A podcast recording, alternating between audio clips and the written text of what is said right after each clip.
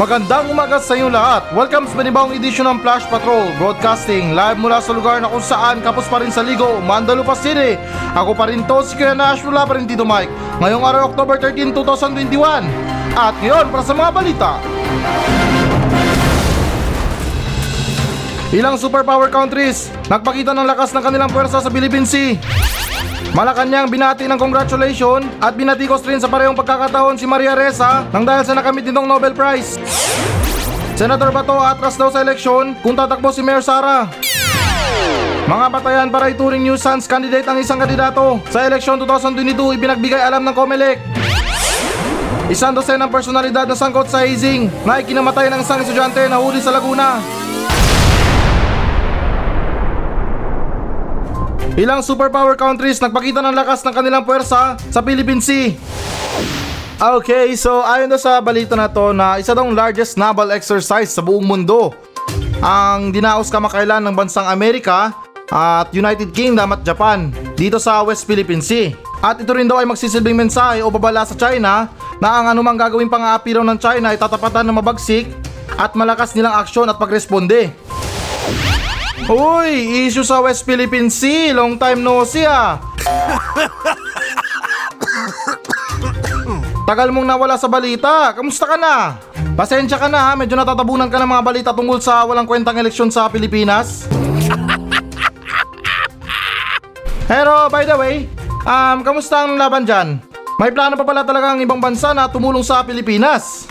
Kakaya naman mga power countries. Timing-timing lang sa pagpapalabas ng mga malalakas na panggera yung mga barko na panggera. Kasi parang medyo nakakaya sa bansang Pilipinas. Eh kasi naman yung mga malalakas na paputok lang dito, yung mga putok sa kilikili. Pero mabagsik yun. Panis yung ano dyan, social distancing. Kahit na naka 2 meters ka na or 1 meter, amoy pa rin. Pero anyways guys, na ito seryoso tayo ha.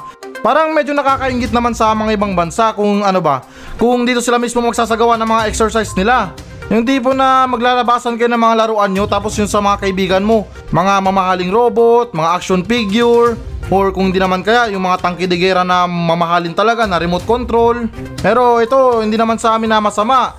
Ano ba ang pantapat natin dyan? Baka yung lalabas lang natin na laro ang gawa sa kahoy or gawa sa putik. Kasi nga, power countries yan. Especially dyan sa Amerika at saka dyan sa United Kingdom.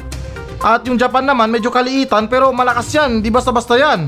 Kaya nakakaya talaga para sa Pilipinas. Hindi naman talaga sa dinadaw na or sinisiraan.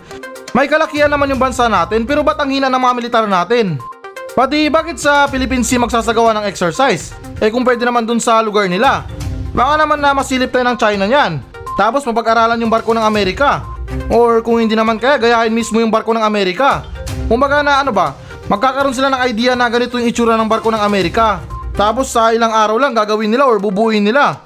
Pati huwag na kayo magtaka. Kung sa ilang araw or sa ilang buwan lang, magaya nila yung barko ng Amerika. Kasi nga karamihan sa mga peking cellphone dito sa Pilipinas ay galing China.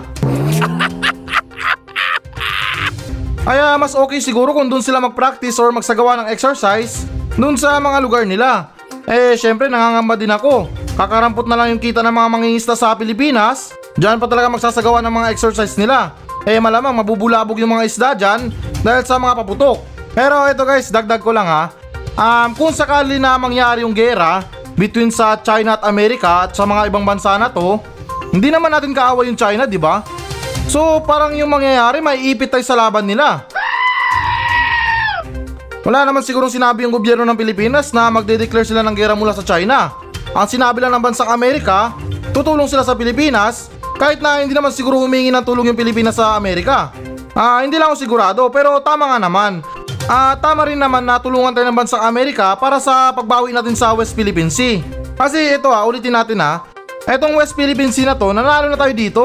Ilang bansa na sa buong mundo ang nag-agree na oo tama, etong West Philippine Sea na to dapat to sa Pilipinas kasi nga malapit sa kanila. Pero sa tingin ko, kaya nagkaburilyas or nagkaproblema yung West Philippine Sea na yan, ay yung papel na hawak-hawak natin na nagpapatunay na sa atin yung West Philippine Sea na yan, ay binaliwala ni Pangulong Duterte. Oo, sinabi niya na papel lang yan. Pero tandaan niya, sa papel din nilagay yung grado niya at sa papel din nilagay yung certificate niya para maging abogado siya. Or presidente man yan. Ay sayang, hindi sana tayo aabot sa ganitong sitwasyon kung inilaban lang ni Pangulong Duterte itong papel na to. Kasi nga, yun na nga, iilang mga bansa sa buong mundo nag-agree na sa atin yung West Philippine Sea pero hindi lang pinaglaban ni Pangulong Duterte. Kasi nga kung nagkataon na inilaban niya yon, tapos nagmatigas yung China, baka itong bansang China na to parang nilaglagan to ng malaking martilyo. Sabihin na natin na malakas ang China, makapangyarihan sila. Pero lagi nyo tandaan, walang malakas sa marami. Pati okay naman ako sa bansang China. Bale, yung problema ko lang sa kanila ay sakim sila sa mga kapangyarihan. Mabait sila sa mabait. Bibigyan ka ng tulong, papatayuan ka ng ganito, kung anong gusto mo. Pero yun lang, may kapalit. Pero anyways, ah, mabalik tayo dun sa mga gera-gera na yan, sa mga exercise na yan. Um, ito, excuse lang ha. Um, kasi buti na lang na napalitan na si Sina sa PNP chief. Dahil kung nagkataon na sinabi ng Amerika na, Hoy Pilipinas, magsasagawa kami ng exercise dyan. Tapos pagdating ng bansang Amerika, ay nako, dismayado agad. Kasi sinalubong sila ni Sinas ng pang-aerobic outfit. Pero ano ba yun, kalukuhan? Na ito ulitin natin na doon tayo sa mga gera-gera na yan. Na kung sakali kung mangyari man yung gera, um, bukod sa maliit na pasabog, um, ano pang ambag ng Pilipinas? Ah, alam ko na. Kung magkaubusan man ng torpedo sa mga submarine, ay ito, pwede natin gamitin to. Ito mga ginagamit natin sa dynamite fishing. Hagis natin sa mga barko ng China. Pati ano, oo nga pala. Um, doon pala sa magkaubusan ng mga militar, kasi yun na nga, tulad ng sinabi ko, ah, medyo mahina yung militar natin. Kung sakali man natutulong tayo sa gera, ay meron pa naman tayong huling alas sa mga gera na yan. Sige Buloy, tahimik lang yan, pero malakas yan. Pati sa mga pag-espiya, hindi natin kailangan ng mga radar or mga drone para mag-espiya sa mga barko ng China. Nandyan si Rudy Baldwin para mag-predict kung kailan na-attack yung China. Pero anyways, um, sana magsilbing babala talaga to sa bansang China na itong mga bansang Amerika, bansang United Kingdom at bansang Japan ay hindi nagbibiro sa mga banta nila. Kung meron lang sana Spotify si Xi Jinping, isuggest ko sa kanya na makinig siya sa balita ko. Para naman na-aware siya na yung bansang Amerika at bansang United Kingdom at ganoon na rin sa bansang Japan ay hindi nakikipagbiroan sa kanila. Pero nga pala na ito last na. Kung mangyari man yung hindi naasahang gera, kahit pa sabihin nila na exercise lang to or naval exercise, pero kung nagkataon na sumiklab talaga yung gera mula sa bansang China, ay isa naman lang na itong bansang Pilipinas ay hindi maghugas kamay sa nangyari. Hindi naman sa inihiling at hindi ako si Rudy Baldwin para i-predict yung mangyayari. Pero tingin ko yung mangyayari madugong gera. Kaya kung nangangamba man yung Pilipinas na wala tayong panglaban, kukunti lang yung helicopter natin, yung mga fighter jet natin, yung mga barko natin, eh wag lang tayo mangamba. Mga Pilipino tayo, magaling tayo sa mga improvise. Gumawa tayo ng boga or lantaka, tapos yung isasalpak na bala, yung Goodbye Philippines. Marami tayong supply niyan dun sa Bulacan. Sunod naman tayo na balita. Malacanang binati ng congratulation at binatikos rin sa parehong pagkakataon si Maria Reza nang dahil sa nakamit nitong Nobel Prize. Um, okay, so ayon daw sa balita na to, ah, sa pagkikisa ng Malacanang, binati kamakailan ni Presidential Spokesperson Jair Roque si Maria Reza nang dahil sa natanggap nitong Nobel Peace Prize. Pero pagkatapos noon, binatikos din sa parehong pagkakataon. Abay, nag-congratulation pa kayo. Binatikos nyo rin naman. Alam nyo na ito, hindi naman sa ano ha, hindi naman sa amin na masama. Parang nagmumukha kayong peke sa mga tao. Tama nga naman, sa bunga nga nahuhuli yung isda, matapos nyo sabihan ng congratulation dahil sa nakamit niyang ano, um, award. Pagkatapos nun, babatikusin nyo. Parang adik lang ah, na binigyan ng parangal dahil sa pagiging best asset. Tapos kinalaunan, pinatay rin dahil maraming alam. Pati ito ah, sa totoo lang talaga na pabor ako kay Maria Reza. Dahil tama nga naman, sa malayang pamamahayag dapat. Mga professional naman yan eh, hindi naman parang kapitbahay mo yan na kapag inggit sa'yo sisiraan ka. Bale, yung nakikita ko kasi na problema dito, um, ayaw siguro na ang gobyerno na ma-expose yung mga kalokohan nila. Which is na siguro ito lang mga media ang may kakayahan na masilip yung mga problema nila. Or what I mean na yung mga kalokohan nila. Eh tama nga naman, malamang. Kung anong nakita nilang problema or kalokohan sa gobyerno, tama lang na ipaalam sa ating taong bayan na ganun ang ginagawa ng gobyerno. Hindi lang ako sure kung meron silang katarantaduhan sa buhay nila. Kaya nga meron ting kasabihan na freedom of speech. Bawat Pilipino may karapatan na magsabi ng mga saloobin nila. Eh kung minamasama naman ng gobyerno yan, ay hindi na namin problema yan. At hindi naman din talaga sa akin nakampiyan ha porket na ganito yung trabaho ko. Na ako, katulad ko, nagbibigay rin ako ng pahayag. Pero kalokohan nga lang. At anyways, na wala naman talagang problema sa pagbibigay ng payag. Lalo't kung wala naman talagang problema, eh wag sanang sumama yung loob ng gobyerno. Kung totoo naman talaga yung payag na inilalabas nila mula sa gobyerno. Huwag yung sabihin pati media nagbubulag-bulagan na rin. Eh ilan sa mga Pilipino yan na lang ang pag-asa para malaman or matunugan na merong katarantaduhan mula sa gobyerno. Ang problema pa din kasi sa gobyerno ay para bang ayaw nila na binabantayan sila. Ano, para makapagnakaw ng pondo, ganon. Eh ayaw nyo pala masilipan, eh di magtrabaho kayo ng mabuti. Hindi naman talaga sa akin nakampihan talaga, ha. sadyang nakakadismaya talaga yung ginagawa ng gobyerno. Kasi para sa akin din na bakit gagawa ng kwento-kwento si Maria Reza tungkol sa gobyerno kung hindi naman talaga totoo. Hindi naman siya bayaran para gawin yun, di ba? At saka siya yung nagmamayari ng Rappler. So bakit naman gagawin niya ng sakit sa ulo or problema yung kumpanya niya? Pati ito logika or palaisipan lang. Kung sinasabi man ng gobyerno na walang nagaganap na censorship or paglimita ng malayang pamamahayag, bakit ayaw nila magpaimbestiga sa mga Parmali, sa PhilHealth, at doon din sa 86 million na nawawala? At oo, idagdag ko lang yung tungkol sa EJK. Bakit ayaw nila magpaimbestiga sa ICC? Kung sinasabi nila na walang censorship na nagaganap. Linawin ko lang ha, hindi ako haters ng administrasyon. Wala akong pinapanigan sa dalawa. Yung nakakainis lang kasi dito, sa tuwing sisilip tayo sa mga timbangan ay palaging hindi pantay. Kaya ewan ko na lang, hindi ko na rin alam kung anong sasabihin pa. Kayo na lang siguro tong humusga kung tama bang ginagawa ng gobyerno. Imbis na magpaliwanag sila sa mga aligasyon nila at imbis na sagutin nila yung mga tanong tungkol sa mga aligasyon nila, eh yung parang nangyayari, inaaway nila kung sino nagtatanong sa kanila. Ika nga sa kasabihan, walang personalan, trabaho lang. Pa-censorship, censorship pa kayo nalalaman dyan ha. Ano yan, porn ng Japanese? Sunod naman tayo na balita. Senador Bato atras daw sa eleksyon 2022 kung tatakbo si Mayor Sara. Okay na ayon daw sa balita na to na inamin daw kamakailan ni Senador Bato de la Rosa na biglaan daw talaga ang kanyang pagkain ng kandidatura para sa pagkapangulo ng Pilipinas. At maging daw siya at ang kanyang pamilya ay nabigla sa kanyang pagkain ng kandidatura. At kalakip pa niyan, sinabi niya na buo daw ang loob niya na mag-withdraw kung tatakbo sa pagkapangulo si Sara Duterte. Hay nako, lumitaw rin ang kuneo sa butas. Huwag na kasi magpatagal pa, ilabas na ang alas. Para naman na maging pantay sa mga tao at ganoon na rin sa mga kalaban nyo. Di ako na-inform, sa panahon ngayon uso pa pala yung mga huling baraha. Pati ito ah, ilang beses ko na in-explain sa inyo to eh. Hindi naman sa amin na masama, nakakagulat naman talaga. Na si Bato de la Rosa ang tatakbo sa pagkapangulo? Baka magtampo siya sa bigas kapag kinalaban niya si Bongbong Marcos. At alam ko naman din na ilan sa mga Pilipino ngayon ay mulat na sa mga katotohanan. Alam na yung mga magic tricks na yan, yung mga paligoy-ligoy, or mga segue ng mga gobyerno, mga teknik nila. Basang-basa na ng mga Pilipino yan. Pati kung mangyayari man ay parang nag-deja vu lang tayo. Ulitin ko ha, sa huling pagkakataon or sa maraming pagkakataon. At tulad ng tatay niya, ganyan din ang ginawa. Una ay, wala akong balak tumakbo, wala akong pera. Tapos kunwari kinulit siya ng mga taong bayan na Duterte, tumakbo ka, mahal ka namin. May pa motorkid motorkid pa na suporta sa kanya na tumakbo ka. Andito kami, puputuin ka namin. Linawin ko lang ha, hindi ko minamasama ang balita na to. Ang gusto ko lang sana ay maging transparent na sila sa mga Pilipino. Hindi yung maglalabas pa sila ng huling baraha, last minute ilalabas nila para kunwari kaabang-abang or exciting para sa mga tao. Hindi ko naman sa amin na masama sa mga Duterte dito. Pero para sa akin sa mga ginagawa nila ay parang kahina-hinala na. Oo, hindi pa naman sigurado kung tatakbo si Mayor Sara sa pagkapangulo.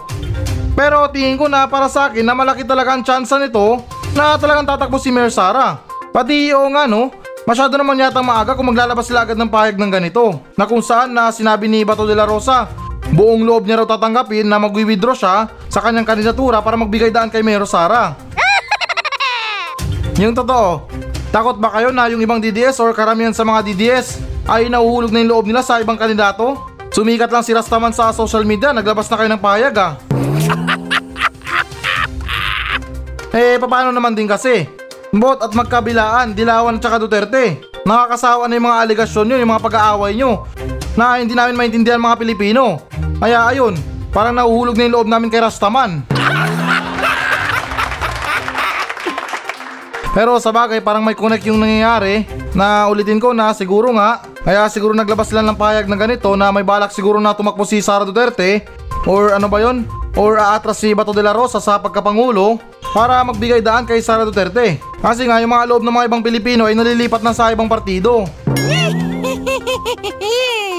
Pero wait lang, teka lang.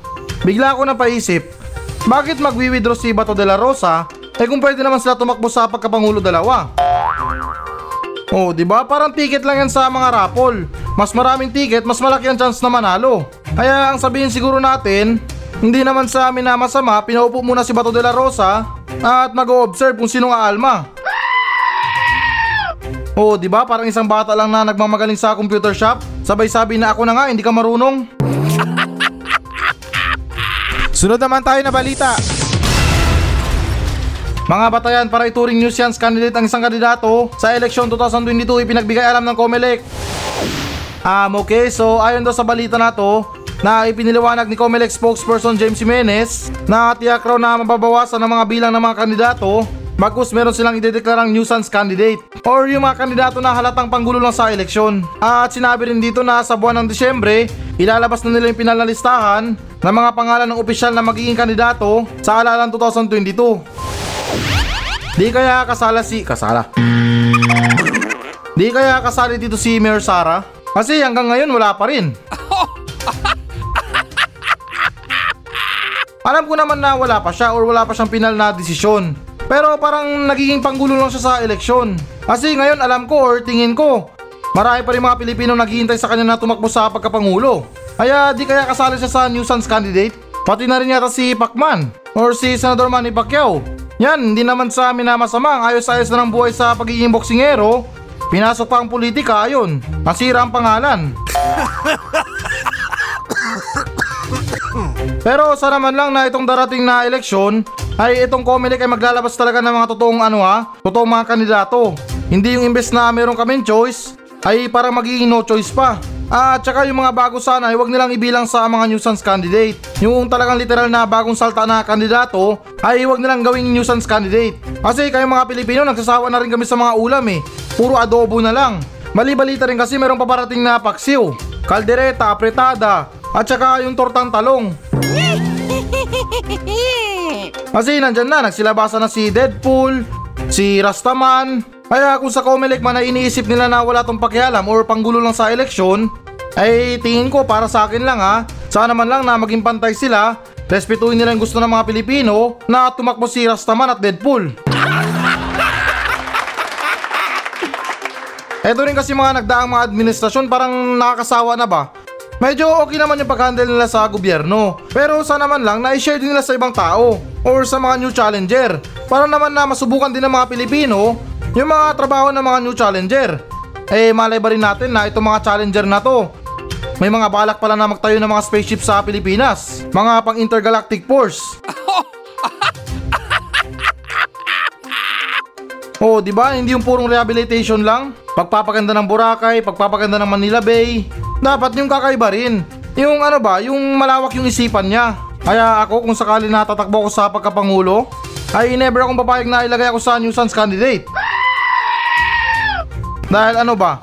Dahil wala akong pera, ganun. Ganyan ba ang labanan sa pagtakbo sa pagkapangulo? Or sa kung anong posisyon? Kailangan maglabas ng pera para hindi mailagay sa nuisance? Ganyan na pala ang labanan sa eleksyon, no? Paramihan ng pera, paramihan ng mga humahanga, paramihan ng mga mauuto. Problema din sa mga uto-uto ay madaling madala sa matatamis na salita.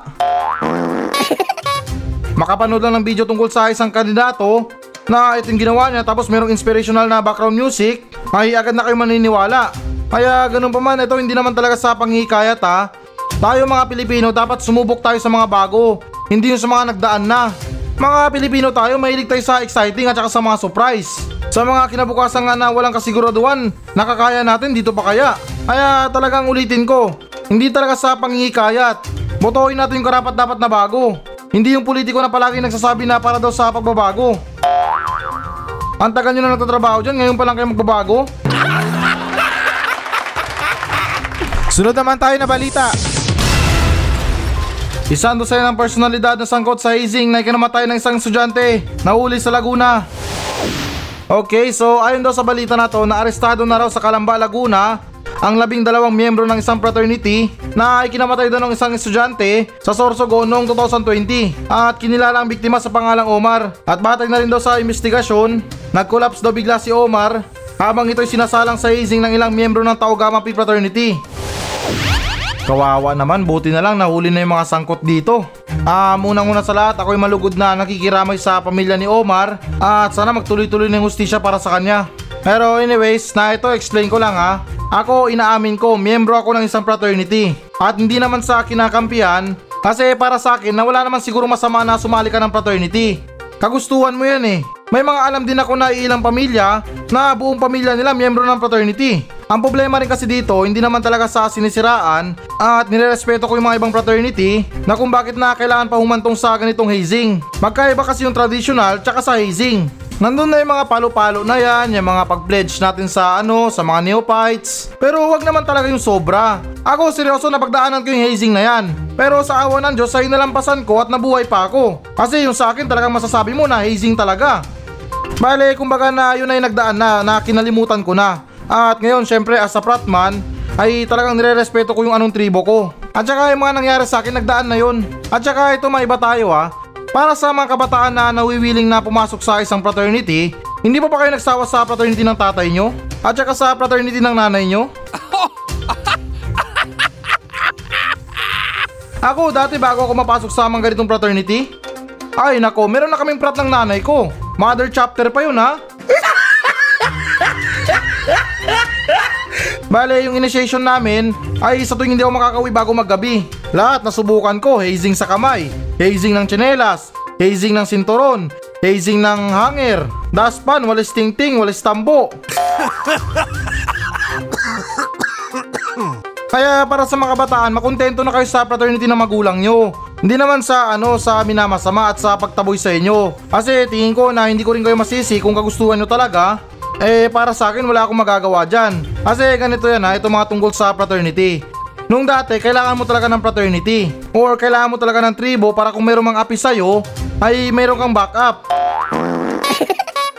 Pero, pero ha, pero sa panahon ngayon na hindi mo na kailangan yan o hindi nyo na kailangan yan. Nandyan ang ano, nandyan ang pulis, nandyan ang rapi tulpo, at higit sa lahat, nandyan yung batas para magtanggol sa'yo. Kasi kung yung dahilan nyo lang naman kaya kayo sumali ng fraternity ay para tawagin kayong siga o hindi naman kaya kinakatakutan dahil miyembro kayo ng ganitong gang or fraternity ay mali ang iniisip nyo. Hindi pang display ang fraternity o hindi pinagyayabang ang fraternity. Nung dati na ulitin ko okay pa. Pero ngayon wala na. Tahimik na yung mga frat war ngayon, wala nang gulo. Magiging miyembro ka man, uutusan ka na lang mag-clean up drive, maglinis-linis sa kapaligiran, which is na malaking tulong naman sa mga barangay natin kasi nga volunteer talaga yun sila. Kaya ito, sorry talaga, ay kung nang mayroong mabawasan or malagas na buhay nang dahil lang sa mga fraternity. Para sa mga kabataan dyan or may balak pa lang na sumali, ay isa naman lang napag-isipan nyo ng maraming beses bago nyo pasukin ng mga bagay-bagay. Dahil na hindi rin biro ang papasukin nyo. Kung nangangamba kayo dahil marami kayong kaaway, ay huwag kayong mangamba. May kasabihan nga tayo, blood is thicker than water. Imposible naman na makita ka ng mga utol mo dyan na duguan ka na, binugbog ka sa kanto, hindi sila tutulong. Malamang yung mga utol mo, mga pinsan mo, mga tsuin mo, re-rest back yan. Pero hanggat sa maaari ay iwasan natin ng mga gulo. Kaya muli na ito, paalala ko lang talaga. Kung inikayat lang naman kayo ng ibang tao or nainggit kayo sa mga kaibigan nyo dahil miyembro sila ng isang fraternity, ay huwag kayo mainggit. Ang daming mga grupo dyan na pwedeng salihan at pwede pang pagkakitaan. Nandyan na yung budol-budol. Nandyan na yung akyat bahay gang. Nandyan na yung dugo-dugo gang. Oh, di ba? Miyembro ka na, kumita ka pa. Pero syempre joke lang yun, ano ba kayo? Doon kayo sumali sa mga grupo ng environmental friendly or kung hindi naman kayo mag-volunteer kayo sa mga bombero. Yan ang mga okay na samahan. Kesa naman sa tiisin mo yung mga palo, mga bugbog, tapos na bandang huli, ituturing ka nilang kapatid. Hindi naman sa sinasabi na kalokohan. Pero ulitin ko na kung sumali ka man sa isang fraternity para magyabang lang, ay nako kung nagbenta ka ng isaw, kumita ka pa. Kaya muli, bago tayo pumasok sa isang fraternity, ay dapat talaga natin pag-isipan. Dahil kung para lang naman to sa kayabangan natin or wala lang gusto lang natin sumali, ay mas mabuti na wag na lang tayo sumali sa mga ganyan. Dahil talaga mapapahamak ka kung hindi buo ang loob mo dyan. Alam ko na hindi lang tao gamapi ang merong hazing. May mga ilang fraternity rin na nagsasagawa ng mga hazing nila. Pati nga siguro mga politiko ay merong mga hazing yan. Kita naman sa mukha ni Duki, di ba? So, ito na pinakahihintay nyo guys. Magbabasa na tayo ng audience mail. Mula muli sa mga nagmensahe sa atin sa Facebook page ng Flash Patrol. At maraming maraming salamat at sobrang nagpapasalamat ako para sa mga sumusunod. Nagpapasalamat talaga ako sa mga taong walang sawang sumusuporta sa akin sa Flash Patrol. Sa mga nakakaintindi kung ano ba talagang content ko. At sa mga taong marunong umunawa na tulad ko, same vibe, same utak, na walang personalan, pawang kalokohan lang. Muli, maraming maraming salamat sa inyo. At ito, babasahin ko na yung unang nagmensahe sa atin. Ah, unang nagmensahe ba? Baka naman na na-delay na mensahe. So ito, babasahin ko na yung mensahe sa akin ni paring Jonel Alagon ng Lucena City na hanggang ngayon hindi ko pa rin alam kung ano bang tamang pronunciation ng Lucena, Lucina, Lucina or Lucena. Basta kayo na bahala kung saan kayo komportable. At ito yung mensahe sa atin ni paring Jonel. Ayos yung bugtong-bugtong mo paring Nash. Napakahirap, wala bang madali? Paring Nash, ha ha. Baka maghangin at liparin niyang bashers mo, ha ha. Teka, nauutot ata ako. Doon sa bashers mong ubod ng kupal sa sarili, basta andito lang kami paring Nash handang magtanggol sa masasamang amoy na nasa paligid mo. Huwag mo na kasi pansinin yan paring Nash. Makapagsalita ng mataba, wagas. Siguro yung bashers mo inggit paring Nash kasi baka puro buto na siya kakadroga. Sa basher mo, paring Nash, tigil-tigilan mo na yan. Kung ayaw mong kunin ka ni Satan. Si paring Nash, napakaraming napapasayang tao. Eh ikaw, marami kang piniperwisyo. Tanong ko sa'yo, adik ka ba? Haha, gigil mo ko eh. Sarap mong kutusan. Paring Bebot, kilabot, patulugin mo nga yung basher ni paring Nash. Baka nananaginip pa sa mundong ilalim. Basta more power paring Nash. God bless. God bless. God bless you. At sa mga nakakilala sa akin, huwag kayong mahiya na magmensahe sa programa ni Paring Nash na Flash Patrol. Type nyo lang sa Facebook, Flash Patrol. Tama ba Paring Nash? Oo, tamang tama yan. Pag sinulat yung Flash Patrol tapos lumitaw yung mukha ko doon, eh ako na yun. Pati tama si Paring Junel, huwag kayong mahiya. Walang bayad sa pagmensahe sa akin. Kung meron kayong maliit na negosyo, or kung hindi naman kayo, meron kayong nakakainis na kapitbahay, ay pwedeng pwede yung idulog sa akin yan. Eh malay nyo, baka marinig ng kapitbahay nyo na merong shoutout mula sa kanila at hintayin nyo na lang mag-usap kayo sa barangay. at huwag nyo rin sabihin sa mga kaanak nyo na sayang, hindi nyo mapapakinggan yung Flash Patrol sa radyo dahil wala dyan. Huwag nyo sabihin yan dahil ang Flash Patrol ay meron sa Spotify. Anytime pwede nyo mapakinggan. Nasa impyerno man kayo or nasa langit. Basta makinig lang kayo ng Flash Patrol sa Spotify at click nyo na rin yung follow. Para naman na-updated kayo sa mga episode ko na binubuisit ko yung gobyerno. Kaya ayan, parang Junel, binasa ko yung mensahe mo ha. Sana man lang na magkaroon ako ng quota sa'yo. Kahit man lang na makapanghikayat ka dyan na makinig sa akin sa Flash Patrol. Or kung hindi naman, na i-follow nila yung Flash Patrol sa Spotify at ganoon na rin sa Facebook page ng Flash Patrol. Okay, at yung sunod naman sa nagmensahe, ay nagmensahe ba to? Ah, nag-comment pala sa post natin sa Facebook page ng Flash Patrol na nagmula kay Jemarson Bidad Orke. Sinabi niya, Kuya Nash, pansin ko basta eleksyon ang daming mga nagiging makajos, makatao, makakalikasan, at higit sa lahat para daw sa mahirap. Pero pagtapos na ang halalan at nanalo na sila, di mo na sila mahagilap sa simbahan at parang nagtatago na. Ay, 100% paring Jemerson, natumbok mo. Um, alam mo kasi na itong mga kandidato na to sa eleksyon ay parang Pasko lang to, parang Halloween, or hindi naman kaya Chinese New Year, na nagpaparamdam lang kapag disperas na. O, di ba parang Pasko lang? Pagkatapos nun or kinabukasan wala na. Kinalimutan na. Pero wag ka mabahala paring Jemerson. Eto mga politiko na to or itong mga kandidato na to na tatakbo sa eleksyon na pawang kasinungalingan yung mga plataforma nila bigay ng mga matatamis na pangako para maniwala yung mga tao, sa mga ganyang tao na yan or sa mga ganyang kandidato, ay para sa akin na hindi rin yan nalalayo sa mga pagsanla ng kaluluwa nila sa mga demonyo.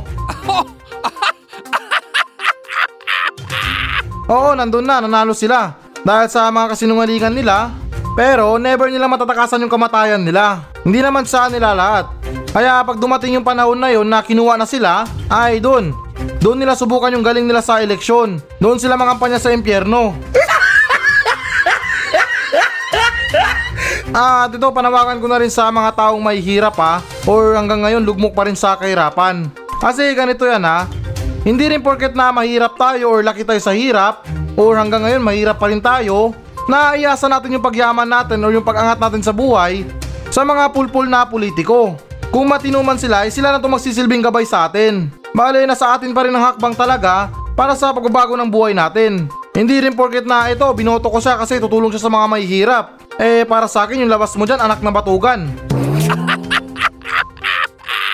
Siyempre naman, natulungan din natin yung mga sarili natin para makaangat sa kahirapan. Hindi ko alam kung makaangat or makaahon, basta kayo na bahala. Kaya ito na ulitin ko ha, hindi naman talaga sa 100% talaga na kung matinuman yung susunod na presidente, ay 100% matutulungan tayo talaga. Gagaan lang yung mga pamumuhay natin. Pero kung hindi naman tayo kikilos, matulog na lang tayo dyan maghihintay ng ayuda, baka mismo yung presidente pa magsabi na huyo, sino ka ba? At okay, yung next naman sa nagmensahe sa atin ay nagmula kay Jefferson Gidandigo. Sinabi niya, Hello Kuya Nash, good morning, ang pangit mo. eh di wow, okay lang. At least tanggap ko. Eh ikaw, tanggap mo rin ba na pangit ka? Eh kung hindi, nako masama yan. Yan pa naman ang palatandaan na malapit ka ng mamatay. Yung mga hindi pagtanggap na pangit tayo? Ay, Diyos ko. Baka bilang na lang mga araw mo. Pati, sino ka ba? Ba't mo sabihan ng pangit? Hindi naman kita na ano ah. Masyado kaya tang epal sa programa ko ah.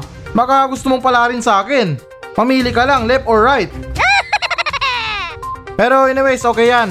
Bale, wag mong tanggapin na pangit ka. Malay natin sa susunod na buhay mo. Ay, gwapo ka na. Pero surot nga lang.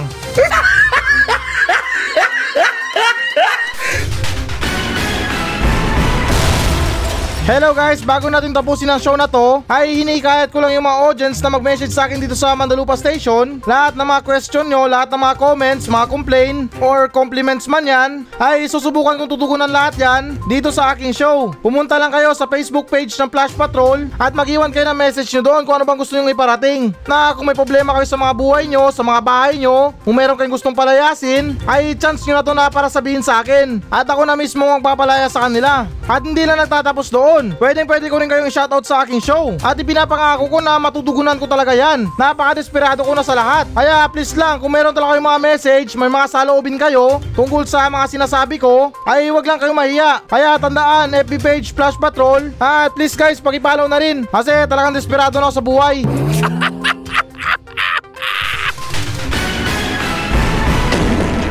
So yan muna mga balita ng Flash Patrol sa araw na to. Maraming salamat sa pakikinig. Ako pa rin to, si Kuya Nash. At maraming salamat ulit. Wala pa rin si Tito Mike. Masayang masaya ako. At goodbye!